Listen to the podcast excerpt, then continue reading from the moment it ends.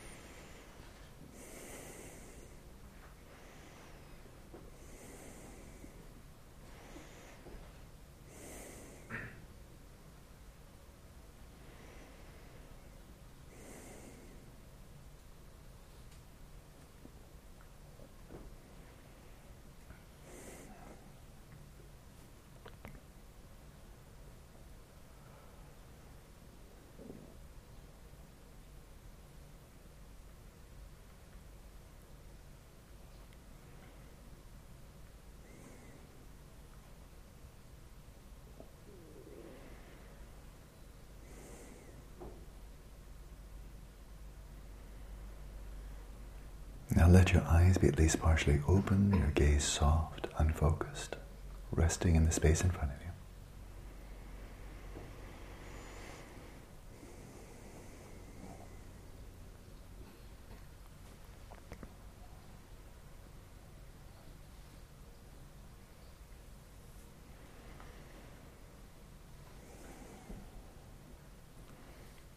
for just a brief time. Sustain this flow of mindful presence, simply being aware in the present moment, but without directing your attention to any object. Just resting, clear, alert, still, without being distracted outwards to any appearances, to any of the six sense fields, and without grasping onto any subjective mental impulse. Loose and free.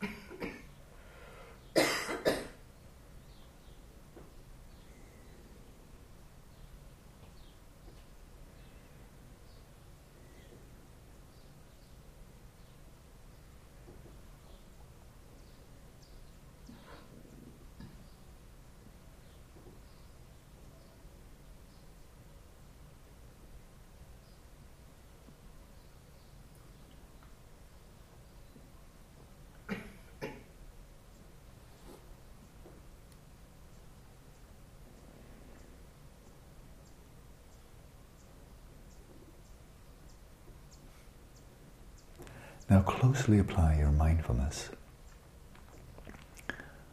to this domain of the mind, one out of six domains of experience, without deliberately or voluntarily giving your attention to appearances arising in any of the other fields, any of the five sensory fields. Of course appearances arise, but not, do not attend to them, do not give any attention, take no interest. Stay as single-pointedly focused as you can, just on this one out of six domains of experience, the domain of the mind. And whatever movements there are, whatever appearances, whatever events take place within this one domain,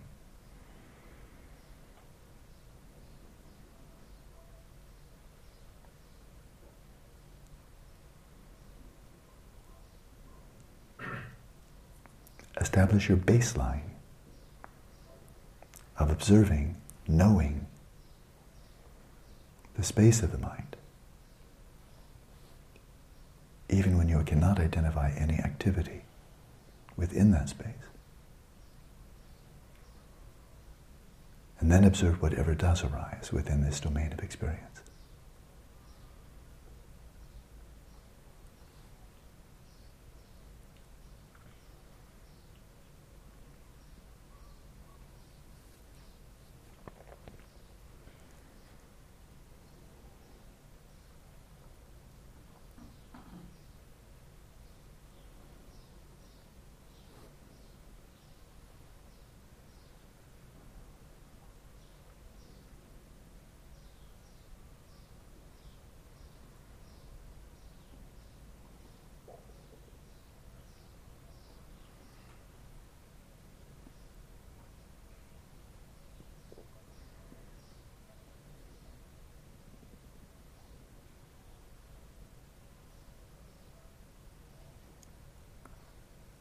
And now examine closely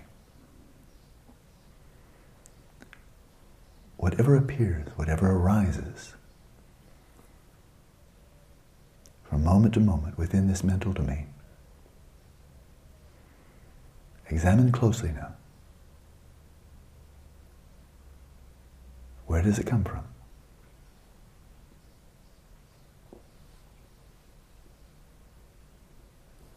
Inspect the origin. Any thought, any image, appearance, memory, and so on.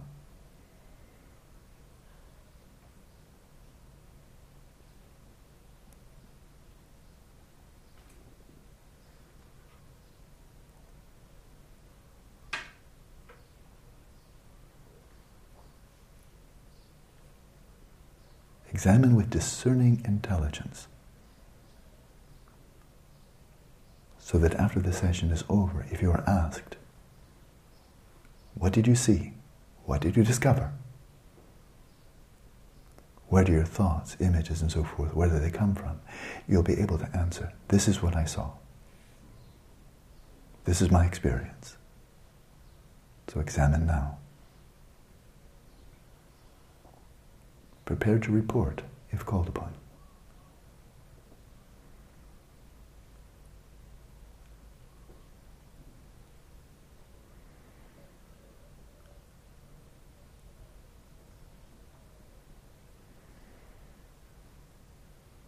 While this is quite intense, very focused, see that your breathing flows effortlessly, unimpededly, gently, softly.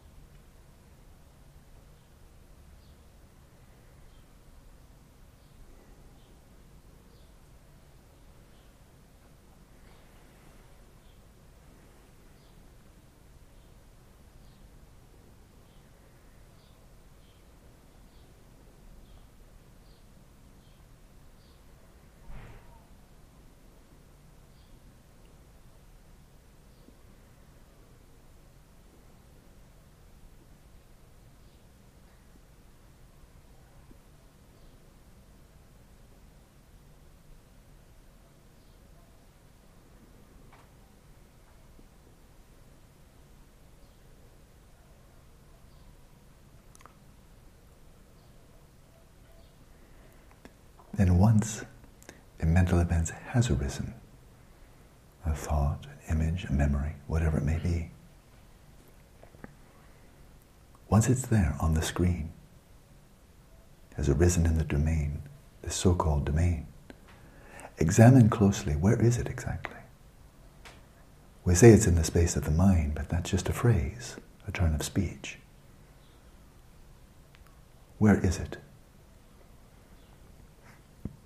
In front of you, behind you, inside your head, inside your heart, inside the body, outside the body. Examine very closely. What is the, the location of any mental event that arises from moment to moment? And be prepared to report on what you discover.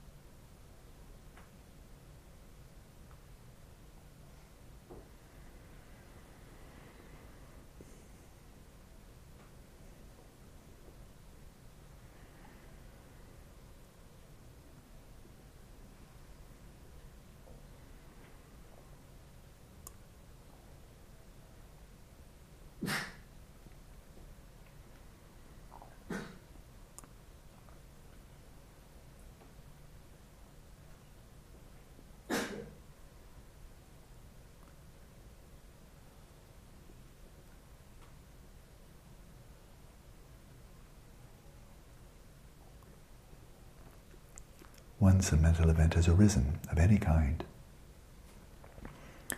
sooner or later it fades out, it's gone. So where does it go? When these thoughts and images depart. Do they go off stage to the left or the right? Do they vanish right where they are? Where do they go? Examine closely and be prepared to report. What do you see? Not what you imagine, not what you think about. What do you observe?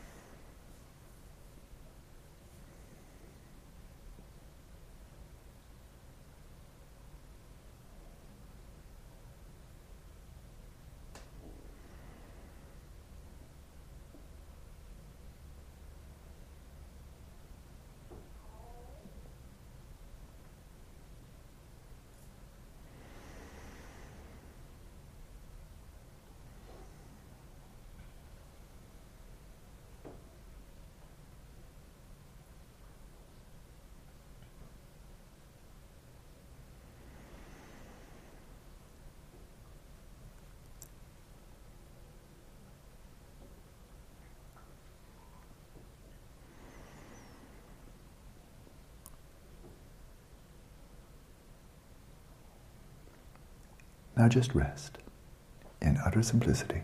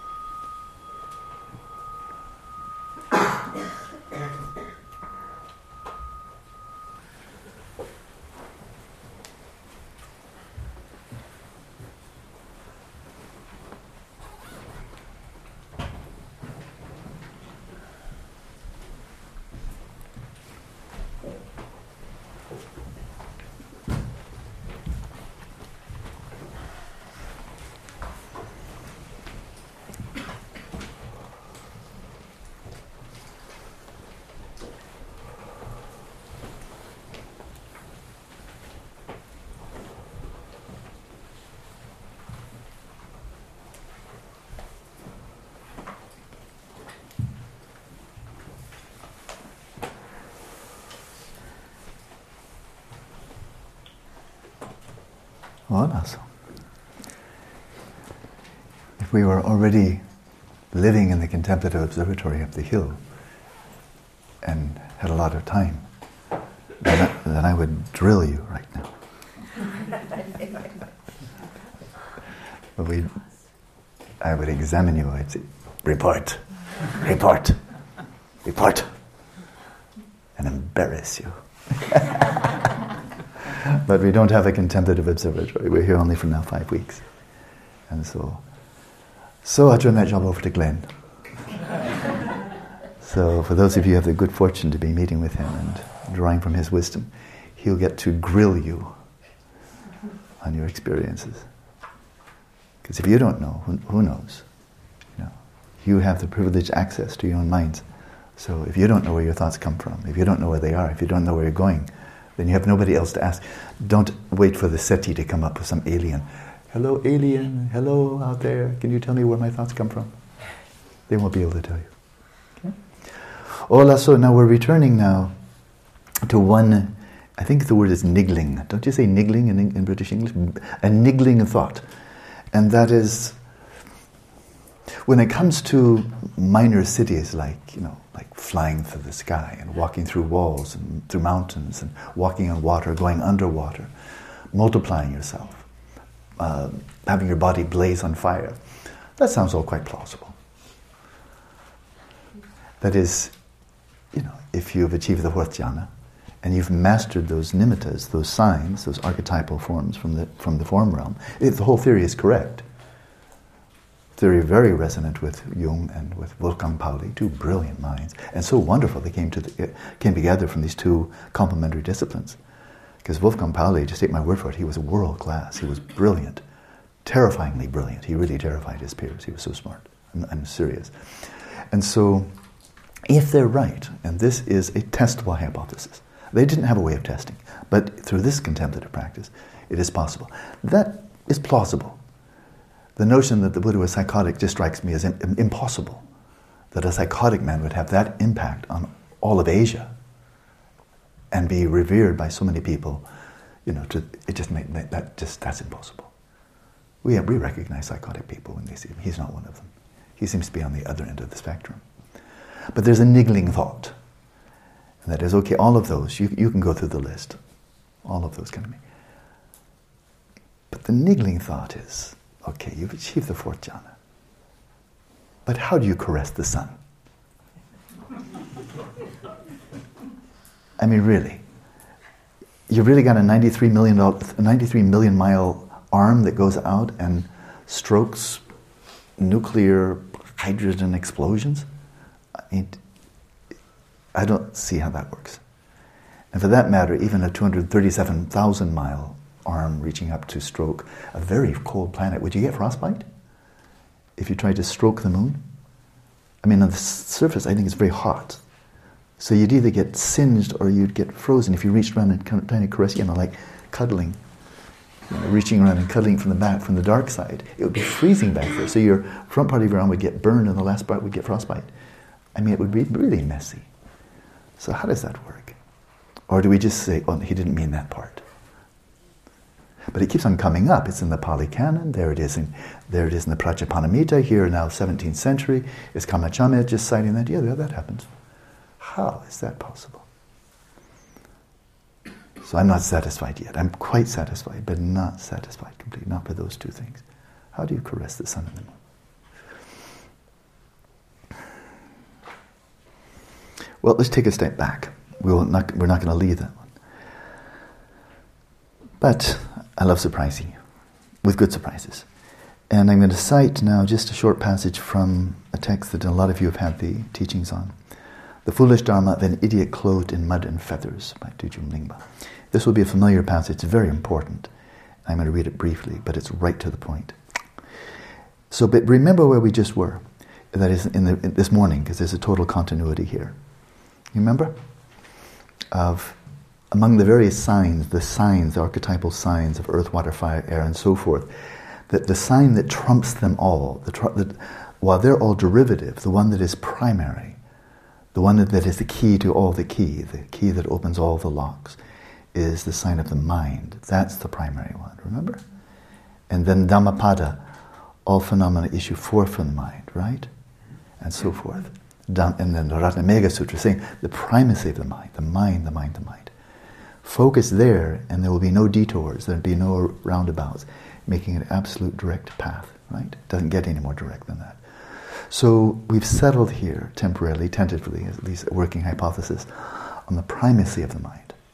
Fathom this, he said, if one who comprehends the mind comprehends all things. That's a very large statement. So here we have from the Foolish Dharma of an Idiot Clothed in Mud and Feathers, uh, an actual composition by Dudjom Lingpa in his later years when he's drawing on the full wealth of his wisdom. And he writes to summarize, this is right towards the beginning of the text, to summarize novices enter the authentic path. Ding, ding, ding, ding, ding. Big alert. This is the this is the important part, right? You're not just practicing Dharma, doing a three-year retreat or one month or twelve-year retreat. You're actually entering a path. Okay. Novices enter the authentic path by means of investigation and familiarization. So not just by spacing out, not just by sitting with open presence or just awareness, awareness. They actually they set out by means of investigation and familiarization. So first go, so that's how it happens. That's how you really launch. So first go to a place of solitude, sit on a comfortable cushion, and generate bodhicitta, the aspiration to achieve perfect enlightenment. With sincere devotion, offer prayers of supplication to your guru and take the four empowerments. Do you imagine your guru, whether in the human form or human form like that of your own guru, like His Holiness Dalai Lama or whatever it may be, or more archetypal form, the archetypal form of Padmasambhava or Avalokiteshvara. You imagine your guru in the space in front of you, and then one by one, from the Om at the crown, you imagine white rays flowing to the Om at your crown, dissolving into, merging, purifying your body. From the red Ah at the guru's throat, red light merges, flows like a cascade into the red Ah at your throat, purifying your speech, permeating your whole being. From the blue Hung at the guru's heart, indigo light flows from the Hung to you, the Hung at your heart, purifying mind. And then all three simultaneously, white, red, blue, simultaneously, blessing these three chakras, purifying, sowing the seeds of Namanakaya, Sambhogakaya, Dhammakaya, Svabhavakaya. So you take four empowerments. That's how you do it. Then identify the primacy of the mind among the body, speech, and mind, dispelling any uncertainty about this point. So if you're coming in as a materialist, that may, t- may take a while. That's okay. But you can't proceed any further if you're materialist. It's not like you're a bad person. It's just that that will block you completely on this path. So we shouldn't fool ourselves. You can have a really nice life, you can have a virtuous life, you can have a good rebirth, there's no threat here. But if you want to follow this path, you have to recognize something is already true. And that's among body, speech, and mind. Mind is primary. It doesn't matter what you believe. It's like the inverse square law of gravity. That's the way it is. So you don't have to believe anything I say, but it's still the way it is. And so you must recognize this beyond a shadow of a doubt. Mind is primary.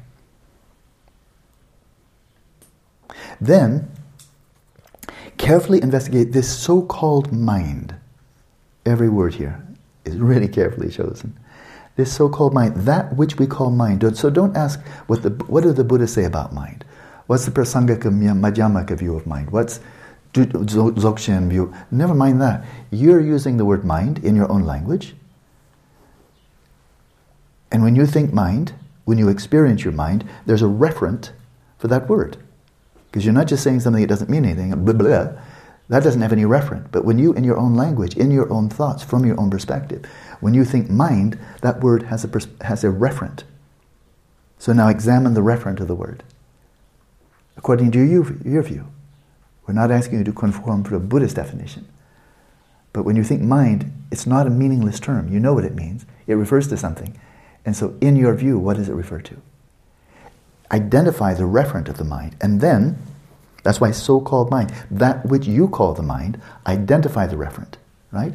So when I say, is there somebody here named Jeffrey? Yes, there is. And then I point, there he is. There's the referent, here's a person. Jeffrey is just a word, it's just a name, it's, it's a sound. But it's a meaningful sound, and it refers to Jeffrey, right? So he's the referent, so I got that one, okay? Similarly, Jeffrey, Lim, Claudio, whoever it may be, it's just a noise, just an empty empty sound, but we imbue it with meaning, and it has a referent. Mind is just bleh, it's just noise. It has a referent. Examine, identify the referent as you understand it. And then, then carefully investigate this so-called mind in terms of its initial place of origin. Not mind as a generic concept. So this is not a, a, a fest of philosophical thinking, but any mental event. So like Michelle, I look into her face and I say, do I see her body? Yes, I do. Is Michelle's face her body? No, it isn't. But it's enough. To see Michelle's face is enough to see Michelle's body, and it's also enough to see, see Michelle. Do I see Michelle? Yes, I do. There's no debate on that point. Yes, I do. Do I see Oliver? No. Do I see all of her body? No, no need. I see her face, that's enough. So you don't have to see all your mind. You don't have to see it generic. All you have to do is find the face. And one thought will do. One face will do. If she had a very distinctive hand, maybe there'd be a tattoo on her hand. And I reckon, oh yes, I just saw I just saw Michelle. She just went around the corner, but I saw her hand. I, I saw her, yes. Did you see her? Yeah, I just went around the corner. Because I saw a distinctive characteristic, then I know, oh, that's that's that that was her. It was a tattoo on her on her hand. But it's enough. Right? So any thought, any emotion, any memory, whatever comes up, that's enough. That's enough. And then examine. Examine its initial place of origin. Where does it come from? Its location in the interim, that is, after it's arisen and before it departs. Where is it? While it's there, where is it? And its final destination. This is classic, classic, classic Vipassana in the Mahamudra Dzogchen tradition. Jung ne do sum. Examine the origins, location, and destination of mind. Analysis of these points reveals the emptiness of origin, location, and destination. You just gave away the plot. But that's what you find. Then investigate the mind as the agent. That now goes deeper. This is really dense. Really, really dense. Then investigate the mind as the agent, the mind that does things, the agent that conjures up all kinds of thoughts. What is this? This mind is very active. The mind is actually the thing that produces the placebo effect. Everybody knows that. We fool ourselves at it, you know, with a sleight of hand, as if somebody's fooled. Oh, except people do get fooled. It's amazing. But the it's a mind effect, of course, because we have faith, expectation, desire, belief, trust, and then, lo and behold, the mind effect occurs. Not always, but frequently. The mind's doing that, right? The mind is doing that. By the power of your faith, expectation, what have you. It's a mind effect. You don't want to acknowledge that if you think the mind is just brain function, but there it is. They're just in denial. And so there it is. The mind is an agent. The mind does things. The mind does things, all kinds of things. Drives us crazy on occasion. Makes us delighted on occasion. Bores us to death on occasion. Irritates us and frustrates us. Does any of this ring a bell? So the mind does stuff. And the mind thinks. The mind churns out compulsively. Cascading waterfalls. So what is this entity, this mind?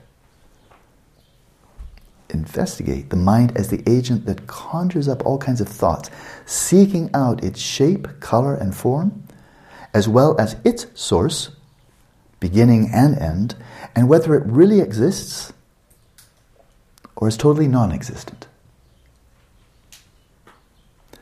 By doing so, once you have determined with confidence that it cannot be established in any way at all, when you've established that it cannot be determined as being really existent, and it cannot be determined as being totally non-existent, and you really can't identify its shape, color, or form, you can't really identify its source, beginning, or end, you've entered the path. Once you've determined with confidence that it cannot be established in any way at all, it doesn't fit into any of these conceptual categories of yours, really, you've entered the path. So he he sets that out. That was very condensed. He does that more elaborately in the Vajra essence and so on. But this is really very compact. And he does this before he gives the instructions of taking the mind as the path. It's quite interesting. It's a quite brilliant strategy. Because after that comes taking the mind as the path. After that comes taking dhammata as the path, really investigating the nature of emptiness. After that comes taking Rigpa as path. After that comes the Tutgel, culminating face of Dzogchen. After that comes Rainbow Body. After that is, for as long as space remains, you've got a job. And so, that's from Dzogchen. That's quintessential Dzogchen. Really powerful Dzogchen. So we just touched the sky. Okay? And now let's go back to the ground. Back to the Pali Canon. You have no idea what's coming up. It's very cool. You ready? Here's from the Pali Canon.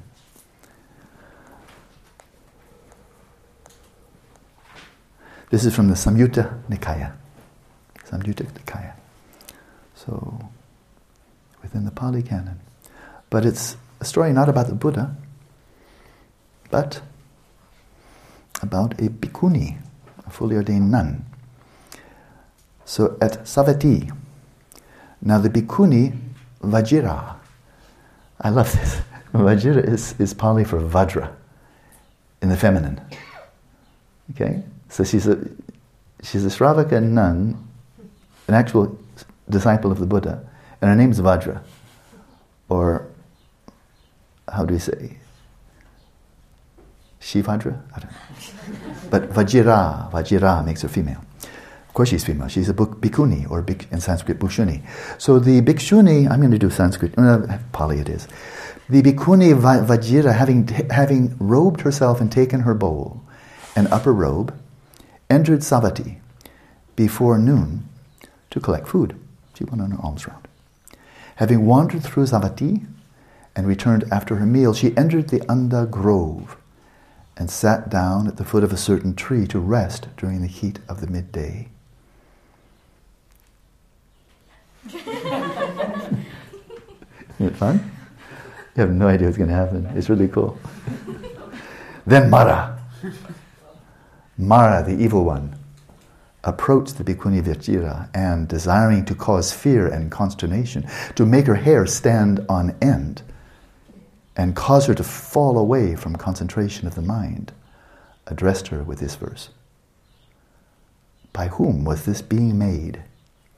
This being, this entity, this being. By whom was this being made? He's referring to her. Where is the maker of the being? This being here. From where does a being arise?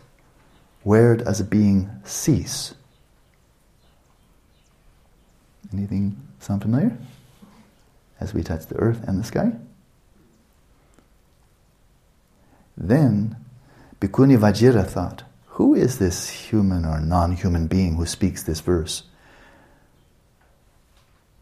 And then she thought, it's Mara, the evil one, desiring to cause me fear and consternation, to make my hair stand on end, and cause me to fall away from concentration of mind.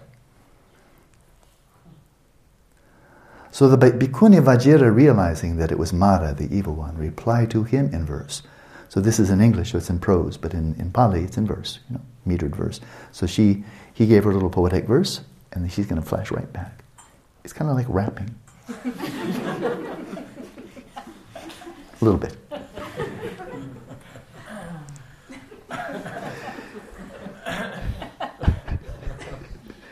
A being, why seize upon this word? A wrong view Mara surely has. She sounds like Yoda.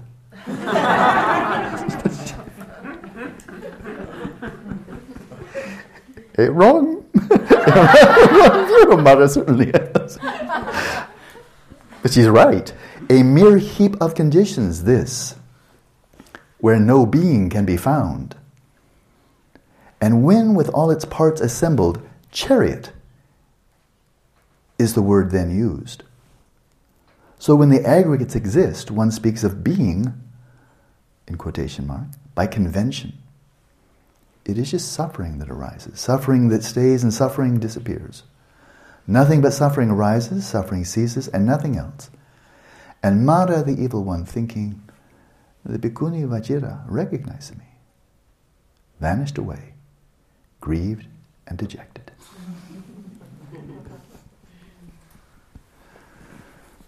Nothing like a good story.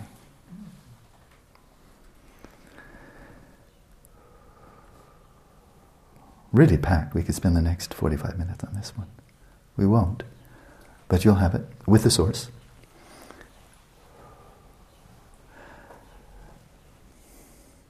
It's Mara coming like that. This really seems to be, in this context, like a, an impos- a personification of afflictive uncertainty. Right? There she was, concentration of mind. She was just finished her alms round, she's resting, and she's practicing non-stop. Right? She's not just waiting for a cushion, just resting, but no, she's not just spacing out. She's now in samadhi, and then afflictive uncertainty comes up, personified as Mara, and then assaults her, trying to unsettle her, throw her off, cause her to doubt her own practice, be uncertain. And you can read, read this again at your leisure.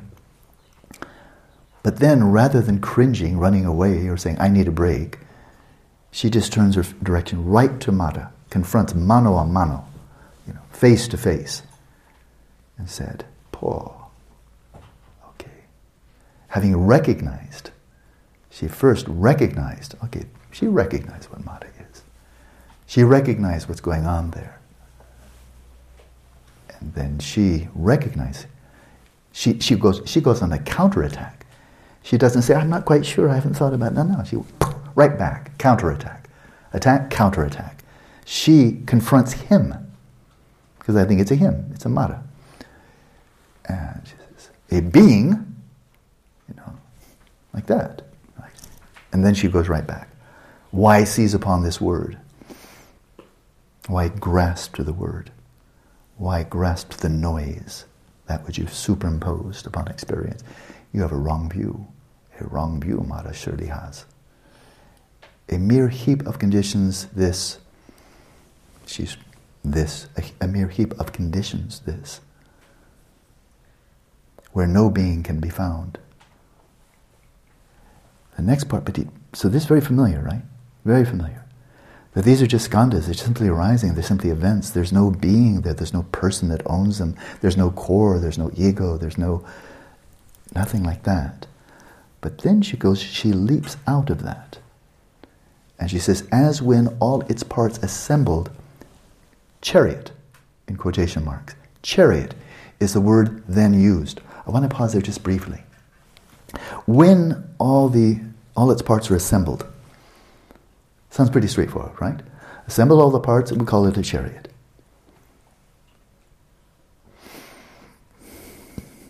When are all the parts assembled? At what point? At what point is it ready? At what point is it a chariot? that you can just call it what it already is. How many wheels does a chariot need? We think four. But wait a minute, aren't there three, three, three wheel chariots? What's wrong with that? How about two wheel chariots? Sure. How about one wheel chariots? I don't see a problem. Does it really need wheels?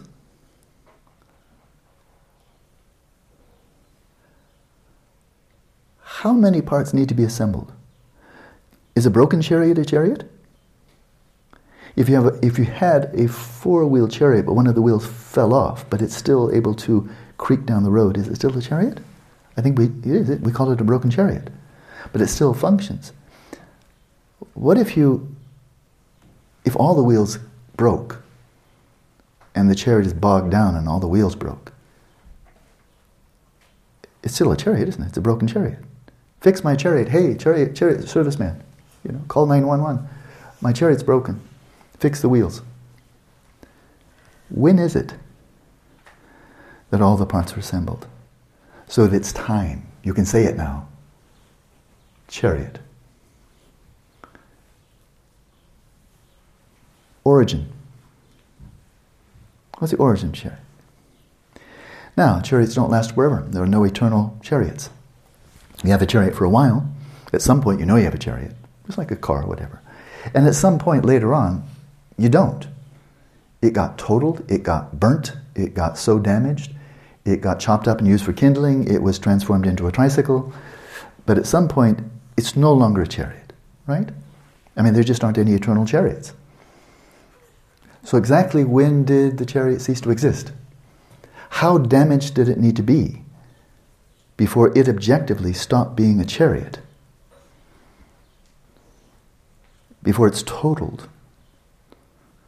My stepdaughter's car got totaled. It was rammed from behind. It was her previous car. But she still drove her for thousands and thousands of miles. She got the insurance money, because it was somebody else's fault, so she got the full value of the vehicle. And then she drove it for thousands of miles afterwards. Because it still drove, you know. But technically it was totaled. So was she driving a non-car or a car? Was she just floating down the highway? It's much more, you know, it's cheaper on the gas if there's no car at all. But it seems like a total car is still a car because she still drove it. I had a, we, my wife and I bought a used Mercedes-Benz. It's the biggest lemon of a car we ever bought. And after a while it was basically worth a big paperweight. That is, it was just it just stopped working. And they said, it will cost you much more to fix the car than the car's worth. So you want to just get rid of it? And I said, yeah, sure. So they gave us one thousand dollars for a dead car. But was it a car? Because they weren't going to fix it either. They were just going to dismantle it and sell it off piece by piece. So when did it stop being a car? When they took the doors off and the wheels off and they sold the radio and they sold the seats and the... When did it stop being a car? At what point? So we see, we think rather nonchalantly, when the parts were all assembled, the word chariot is used. Yeah, but exactly when does the chariot come into existence? And when does it stop being in existence? When does it? When is there no longer a chariot there? That is clearly when there are a lot of parts there. There's not a. If you have a chariot kit, you know, just a whole bunch of pieces in a box. Nobody says, "Oh, uh, let's let's ride ride the chariot to town." It's in a box, so nobody thinks that's a chariot. It has the potential to become a chariot if you assemble it properly. It's not a chariot, but it may be sooner or later. But when? And then when does it stop being a chariot? Where does it come from? Where does it go? Okay? Thank you, Vajira. Good good job. And now we have, we return to chariot, but this time in Arhat. In Arhat, Arhat, Nagasena. In the first, as far as I know, the first East-West dialogue between a major, I'm serious, between a, a formidable representative, like His Holiness Dalai Lama, a formidable representative of Buddhism coming to the West. Happened the first time in nineteen seventy-nine for him to teach. It was one of the, it was the biggest honor of my life. I served as his interpreter when he gave his first teachings in the West, in Switzerland. I'm just giving that as an example, but he was a, a marvelous representative of this whole tradition. Nagasena was an arhat. He was a marvelous representative of the Buddha Dharma. And this is like, you know, two thousand years ago. And he met with a king. He was actually Greek heritage, one of the leftovers from Alexander the Great's invasion of India. He was a governor.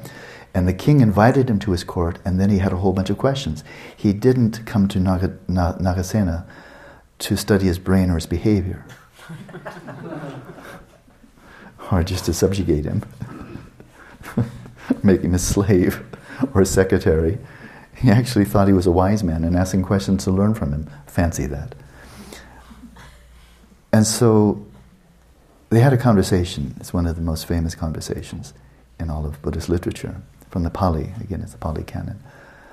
And so here it is from the Milinda Panya. The king's name in Pali was Milinda. In, in Greek, it was Menander. Menander, King Menander. So then the Venerable Nagasena spoke to Milinda the king as followers. So it wasn't just the king asking him questions. Sometimes Nagasena would flash back, just like Vajira flashed back and interrogated Mara, put him on the spot, humiliated him, and he left dejected, right? What was it? Grieved and dejected. He was beaten by a woman. He must have been really humiliated. Okay, now it's Nagasena. So Nagasena, to, Nagasena spoke to Milinda the king as follows. Your Majesty, you're a delicate prince, an exceedingly delicate prince, and if, Your Majesty, you walk in the middle of day on the hot sandy ground, and you tread on rough grit, gravel and sand, your feet become sore, your body tired, your mind is oppressed, and the body consciousness suffers. Only a Buddhist would say that. Pray, did you come afoot or riding? So he's met, he's met this king, right? And he just said, where'd you come from? How do you get here? Right? So he starts, the, it's an interesting way to start the conversation. Okay. And so pray, did you come afoot or riding? The king replies, Bhante, I do not go afoot.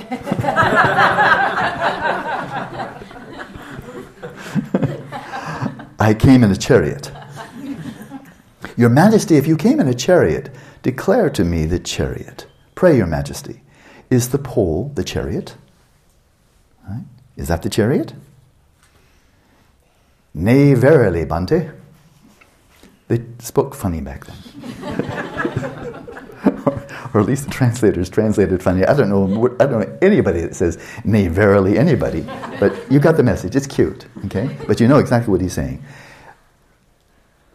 Nay, verily, Bhante. Is the axle the chariot? Nay, verily, Bhante. Are the wheels the chariot? I think you know what's coming. Are the wheels the chariot? Nay, verily, Bhante. Is the chariot body the chariot? Nay, verily, Bhante. Patient, the king is very patient, obviously. Is the banner staff the chariot? Nay, verily, Bhante. Is the yoke the chariot? Nay, verily, Bhante. Are the reins the chariot? Nay, verily, Bhante. Is the goading stick the chariot? Verily, Bhante. Good. You, it took you a little while. you, you, you got it. Pray, Your Majesty, are pole, axle, wheels, chariot body, banner staff, yoke, reins, and goad unitedly the chariot? So one by one, no. But how about unitedly, the whole collection of all of them, right? Unitedly. The compilation, the aggregation. Are they unitedly the chariot? Nay, verily, Bhante. Because if they were, of course, all you need would be just a, a, heap, a heap of them. You just throw in the wheels and the pole and, and just put it in a big mound. And just the aggregates, you know, them, them all collected in one place, if that were a chariot, then you'd have a big heap of parts and you'd call that a chariot. And he says, nay, verily, Bhante. No, it's not enough just to have them all in one place. Unified.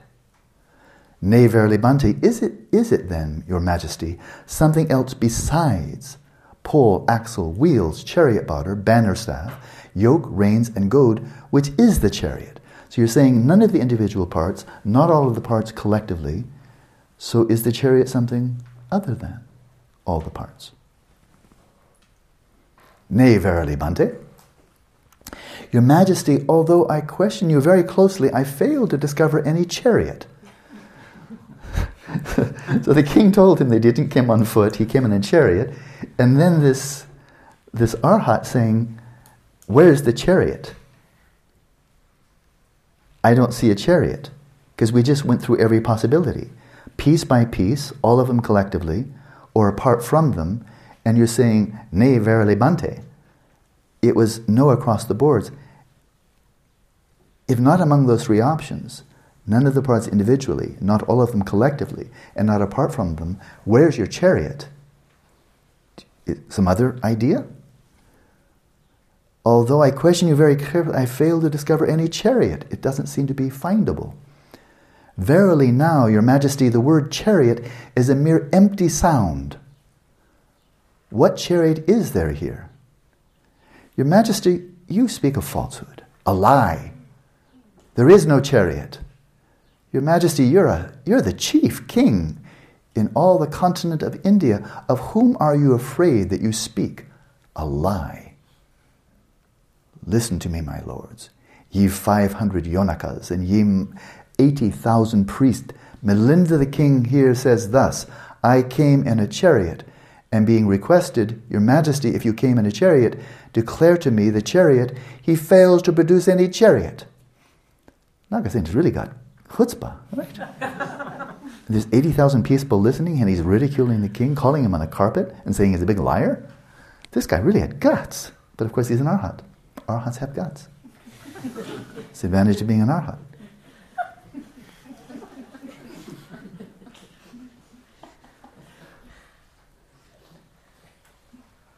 So he says this, I came in a chariot, and being requested, Your Majesty, if you came in a chariot, declare to me the chariot. He fails to produce any chariot. Is it possible, pray, for me to assent to what he says? How can I agree with what he said? He said he came in a chariot, and when I ask him where's the chariot, he says, no God. This is interesting, eh? Because those of you who studied Madhyamaka, you've just seen the classic reasonings to demonstrate the lack of inherent nature of all phenomena. And he chose a chariot. So did Chandrakirti, didn't he? This Pali Canon. So generally speaking, the uh, Theravada tradition, the Theravada, Theravada interpretation of the Pali Canon is straightforward metaphysical realism. The self, the agent, the I, this person, is not findable under analysis, is not to be found among the five skandhas, is not identified with any of them individually or all of them collectively, and is nowhere to be found and does not exist outside of the context of the five skandhas. Or some simply say the body-mind complex. Classic reasoning, classic Pali Canon reasoning, that the five skandhas are empty of self. There is nothing in them that is the self. They're all not self, and they're devoid of self. It doesn't say, and the Buddha never said, the self doesn't exist, people don't exist, I didn't, ex- I don't exist. But he did say, none of the skandhas are the self, and the skandhas are empty of a self. That he did say. And that's usually where it ends in the Pali Canon. While assuming that the five skandhas, of course, they're real, suffering really arises, suffering really ceases, that's real. It's just the self that is nowhere to be found under analysis, that all phenomena are empty of self, individual self, self the, the self of a person, right? But uh, Nagasena just blew the lid off of that. Because, of course, if this is going to be true for a chariot, it's going to be true for the Higgs boson, the elementary particle that gives mass to all the other particles in the universe. It's going to be true of the sun and the moon and everything else. There's nothing special about chariots. He didn't find a weak link, a pawn on the great chessboard of existence. It's as good as anything else. If the chariot cannot be found, nothing can be found. It's representative of everything other than self. And he just said, it's a mere convention. That's what he just said, right? So he's calling into question here. Clear, I don't see how you can avoid this interpretation. That's straight Madhyamaka analysis, really. Exactly, but at that time there was no, the Nagarjuna hadn't come, come yet, it was not writing yet as far as we know. And so it was an assault on metaphysical realism regarding all of reality and not just self as in personal identity. So Nagasena, Chandrakirti, Nagarjuna, Tsongkhapa, and so forth, they were not the only ones to really critique and completely, how do you say, demolish the beliefs of metaphysical realism. I mentioned before Hilary Putnam, who defined metaphysical realism so succinctly and definitively. He's very also, uh, he's high, he was he just as I said he passed away a month ago, but very highly regarded by his peers. Really, I mean, distinguished Harvard professor, uh, widely, widely respected among his peers. He was also a practicing Jew, which I found very interesting. His wife was also a formidable person, and I, presume, I think she's still alive, but she's also a philosopher in her own right. So he writes, he is an American philosopher and mathematician and a computer scientist. And he comments here, and I give again the source. He said, elements of what we call language. Now here's his critique of metaphysical realism. It's the closest thing I've seen in Western philosophy to middle way view, because he completely demolishes metaphysical realism as untenable, indefensible, empty, false. Then he goes over to the other extreme of subjectivism, instrumentalism, constructivism, where you just don't make any comment about objective reality at all, or you deny it exists, that there's, you know. He just identifies the two extremes of substantialism and basically cloaked nihilism, right? And he demolishes them both. It's really quite brilliant, and he's quite readable also in the in the in the text that I've cited here. So he's finding what he calls a middle way, what he calls internal realism or pragmatic realism, and he summarizes it with a really cool phrase. He says, "We are each of us. We are like characters in a novel, and we're writing the novel." So here's what he says, this is a quote. Elements of what we call language or mind penetrate so deeply into what we call reality, so-called reality, quotation marks. And this is, again, this is really precise. Elements of what we call language, in quotation marks, we call language, or mind, we call mind, quotation marks, penetrate so deeply into what we call reality, again, quotient to quotation mark, the word, the sound, the noise that has a referent. Language or mind penetrates so deeply into what we call reality that the very project of representing ourselves as being, in quotation marks, mappers of something language independent, language independent also in quotation marks, is fatally compromised from the very start. Now I'll read it without interrupting. It's really choice. Elements of what we call language or mind penetrate so deeply into what we call reality that the very project of representing ourselves as being mappers of something language independent is fatally compromised from the very begin, from the very start. That is classic Prasangika, classic Madhyamaka. By a person who didn't study Buddhism, as far as I know, he Reli- he looked to Kant, Wittgenstein, and William James. That's his tripod. I find quite breathtaking. Brilliant. I wish I'd met him. Never had the chance. So there's from one of, I think, our finest twentieth century philosophers, late twentieth century philosophers, Hilary Putnam at Harvard, distinguished, very eminent philosopher, and mathematician, and computer scientist, so he really knew what to look into. And then we have one of the great founders, very famous uh, pioneer in the field of quantum mechanics, Werner Heisenberg, again a direct quote, everything has source. Here's what Werner Heisenberg says, as they were, as he and his colleagues, his, his mentor, Niels Bohr, his colleagues like Erwin Schrödinger, Wolfgang Pauli, and so forth, as they were seeing the implications of quantum mechanics, one of them, I think it was Heisenberg, said, we feel like the very foundations beneath us are shaking. It was like an existential crisis. This was not an intellectual trick. This was not just a pastime. They're not just a profession. They had been, the nineteenth century physics was so embedded, so rooted, so comfortable, taking refuge in, really, and I mean existentially, taking refuge in the notion there's a real world out there. Whether you believe in God or not, whatever. There's a real world out, of, out there. And it's made of particles and fields and there's space and the time, and they're really out there. And we are mappers of a reality that is independent of our language, independent of our systems of measurement, and we're closing in.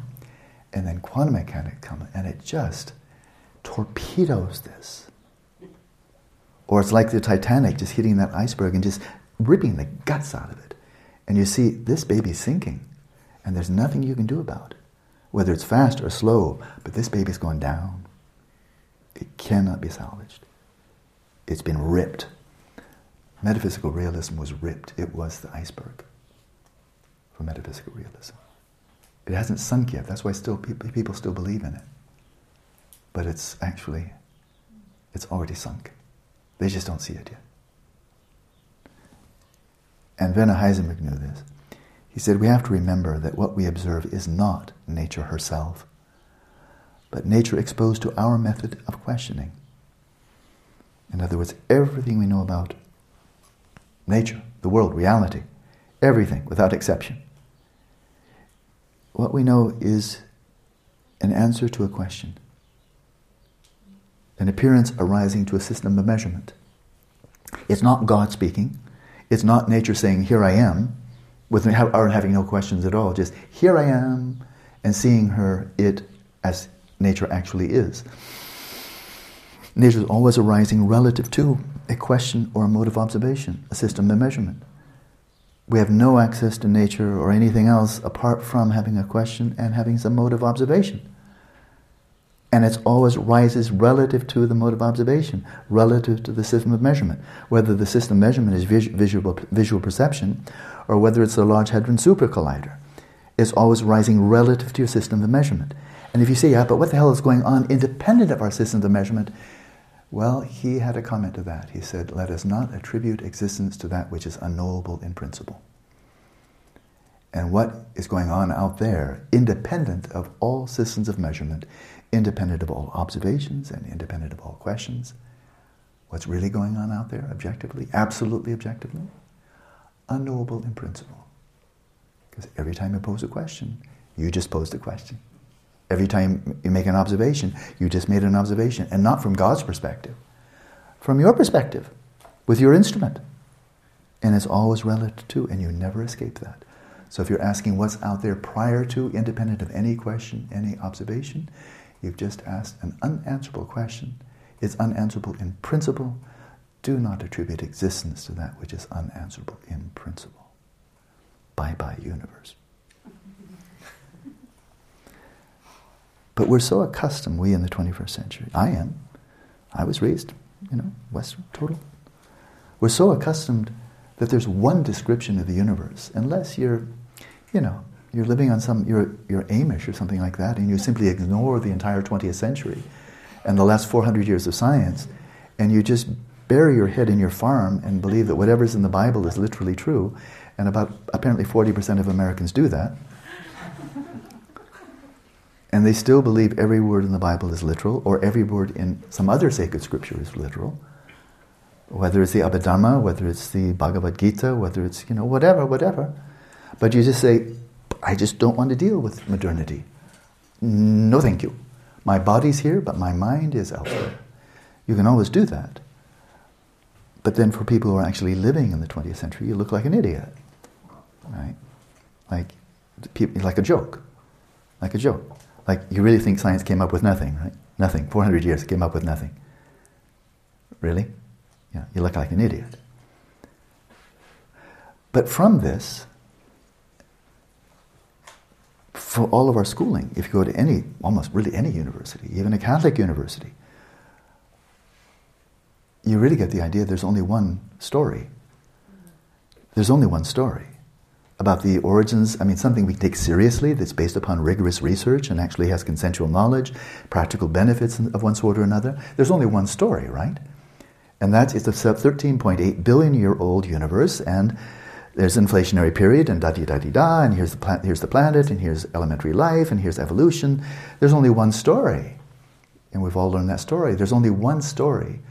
Philosophers don't have a story, they just have a lot of opinions, and they don't agree. So, you know, we don't look to them. Religious people have too many stories, and they all disagree with each other, so why could you take them seriously? And the scientists have a story that's based upon really rigorous research, spectacular technology, and for many, many people, that's the only story that's taken seriously. And the other ones look like maybe very nice myths, or they look stupid, but they just can't be taken seriously. Or they're just interesting ideas. Oh, okay, he, Hilary Putnam came up with that idea, Kant came up with that idea, but of course nobody agrees with anybody, so so why should we? You know, why should we take him seriously? At least the cosmologists have an enormous body of knowledge they agree on. The universe is not eighteen billion years old, it's not six billion years old, and so forth. There's a lot they agree on, and not just because they're sheep, buying in, in unison. They have good research. So it looks like there's only one story, the true story, the real story, what really happened. And it was the Big Bang, it was matter, matter, matter, matter, matter, matter, matter, matter, matter, and then life, and then consciousness, and here we are. I think just gave the whole history of the universe, right? That's the story we all get. Here's what William James has to say. Everyone, he says, is prone to claim that his conclusions are the only logical ones, and they, that they are necessities of universal reason, they being all the while at bottom accidents more or less of personal vision, which had far better be avowed as such. And that is reading the popular media, attending science classes, reading science textbooks, popular science and so forth. We're simply told, this is the way it is. This, this is, this is, this is, we are mappers on a language-independent reality, and this is what we've discovered. We're working out the fine details, but count on it. This is what really happened, right?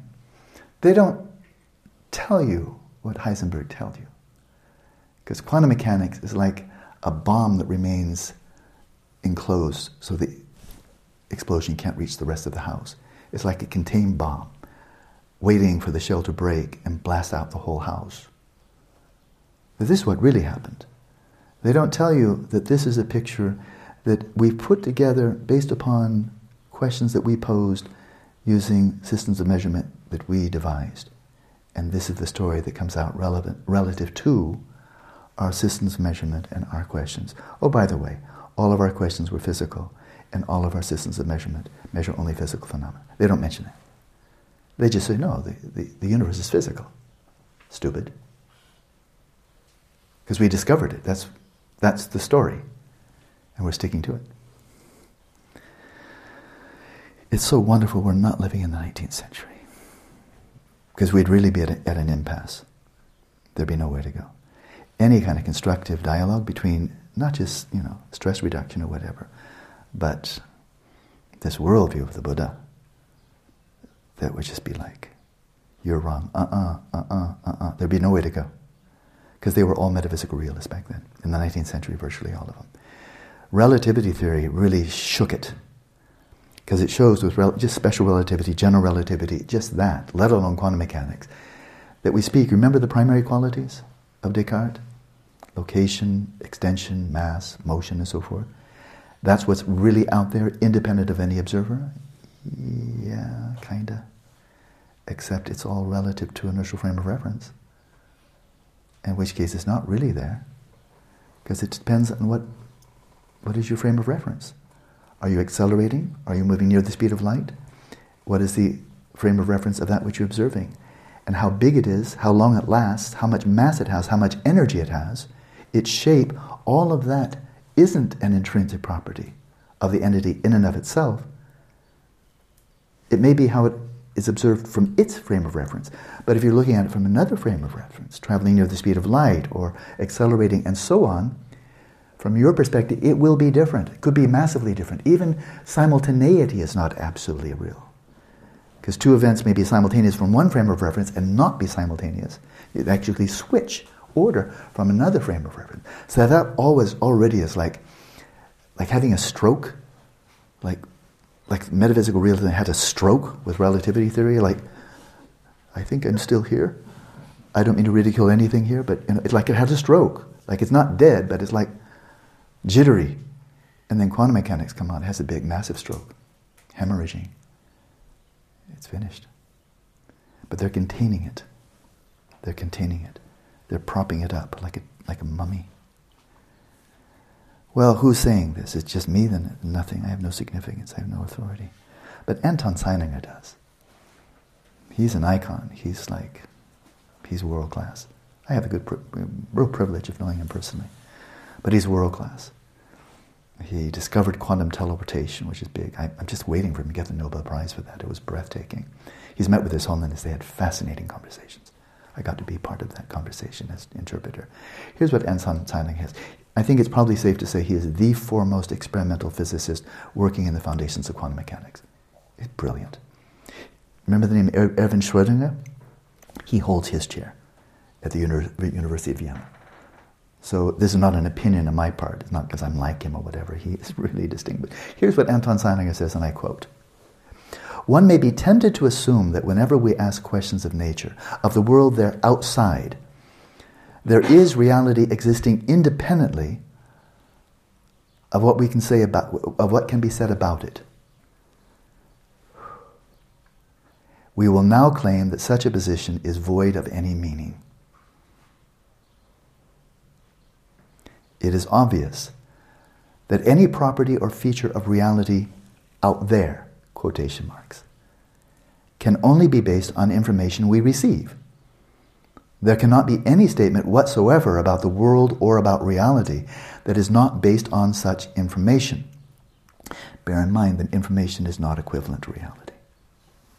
Out there, the information refers to that reality, but not identical to it. It therefore follows that the concept of a reality, without at least the ability in principle to make statements about it, to obtain information about its features, is devoid of any possibility of confirmation or proof. So if there were an existing reality out there, in and of itself, objectively real, we'd never know about it.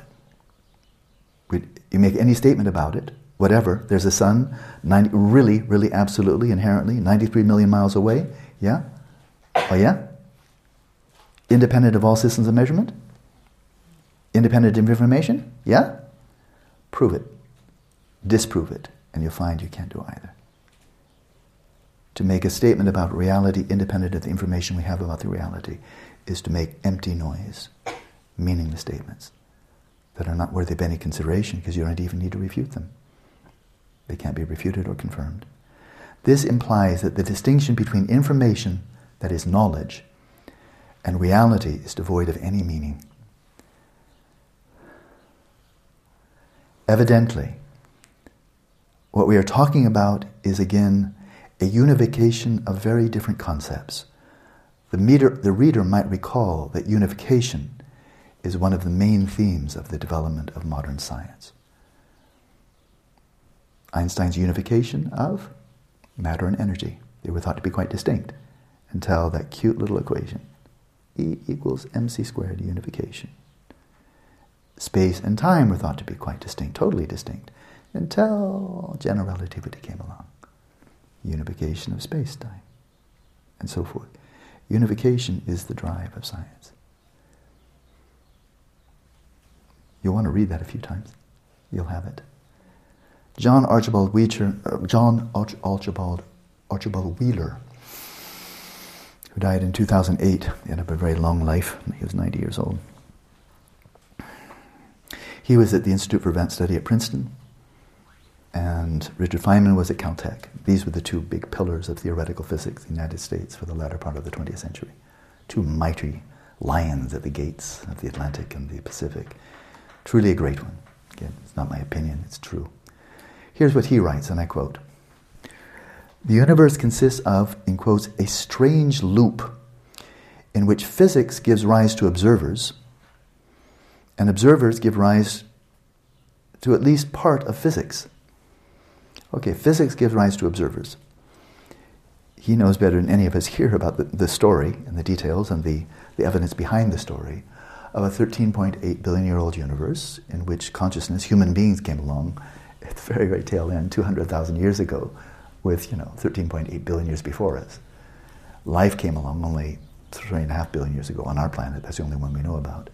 So physics gave rise to observers. Right?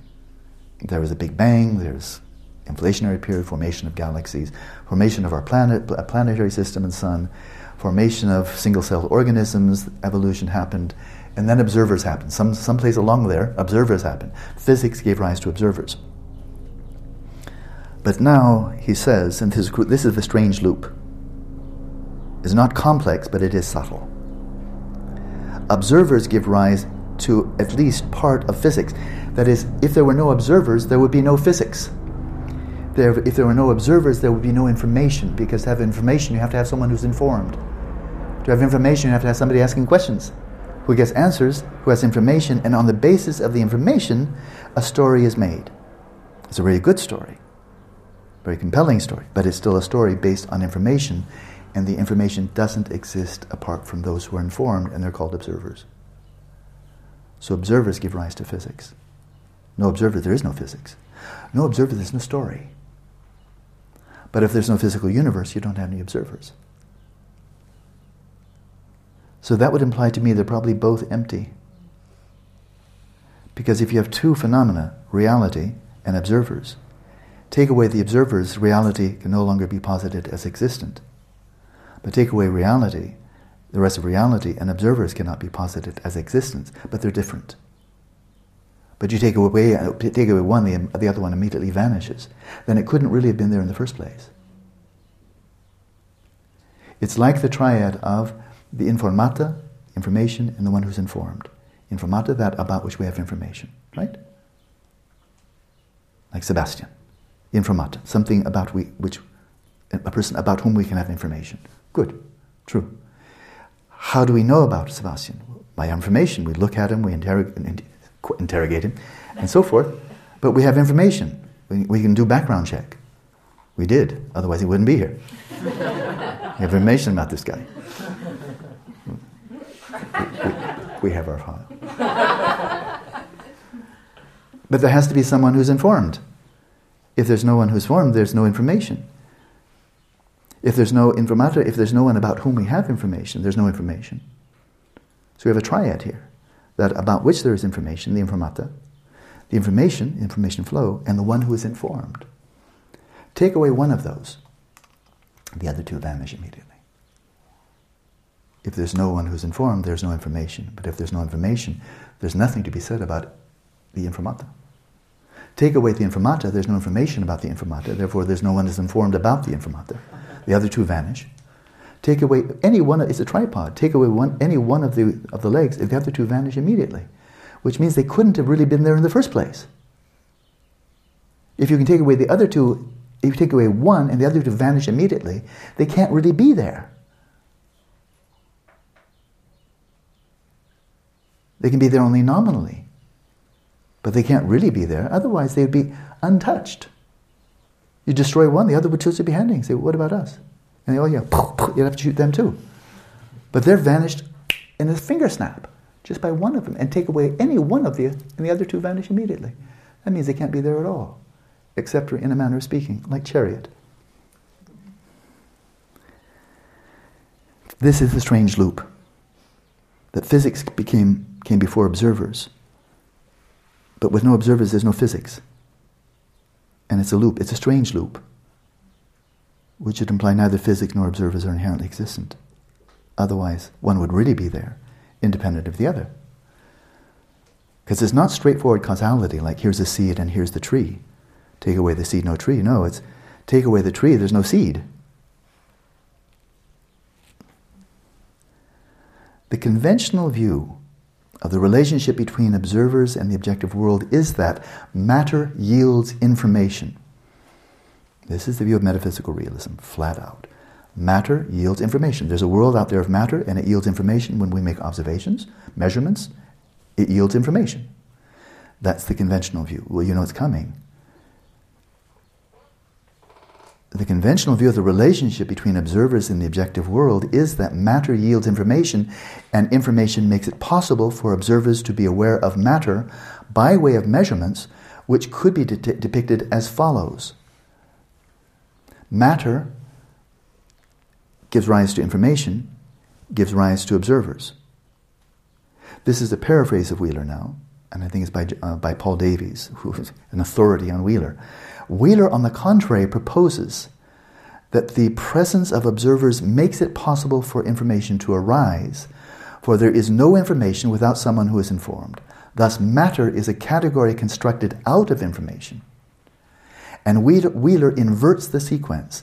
Observers give rise to information, gives rise to matter. Matter is derivative of information. It wasn't already there. And it has no existence independent of information about it. That's a paraphrase. I think it's actually my paraphrase, but you can see the source, you can see whether I screwed it up.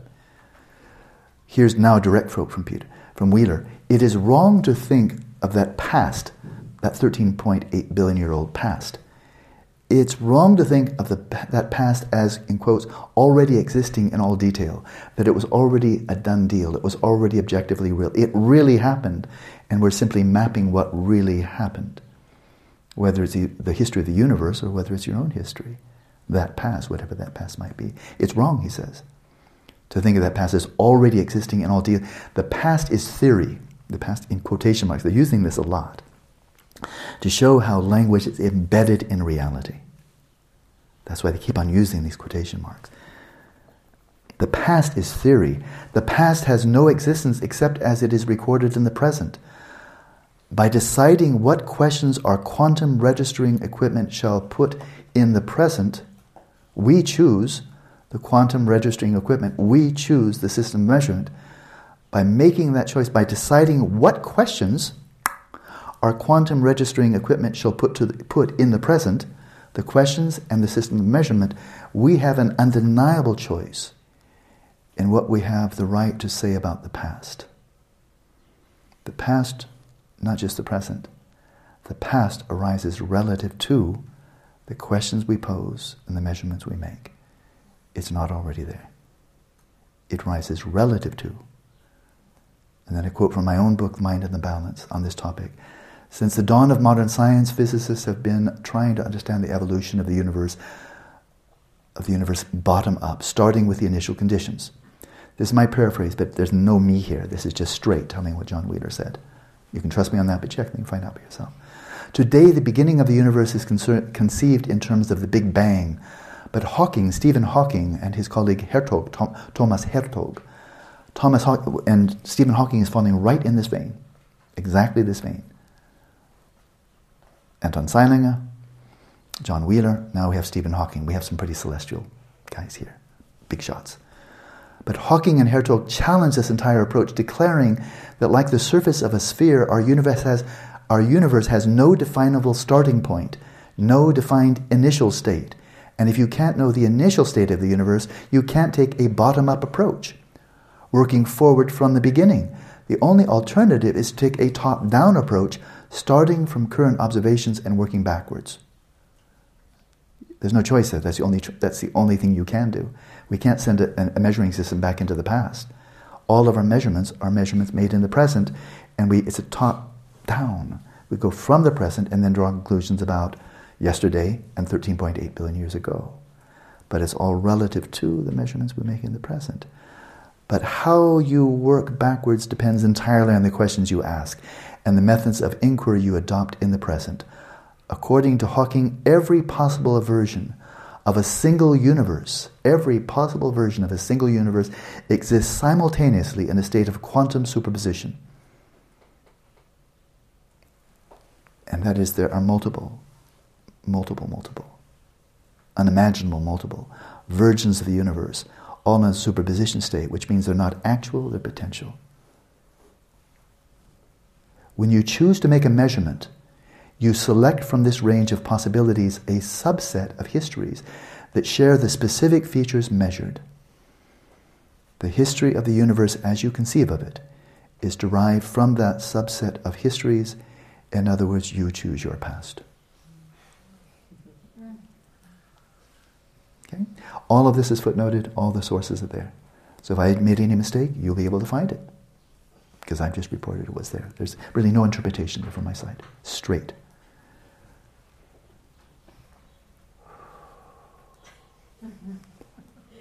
So you have twenty-four hours to think about that.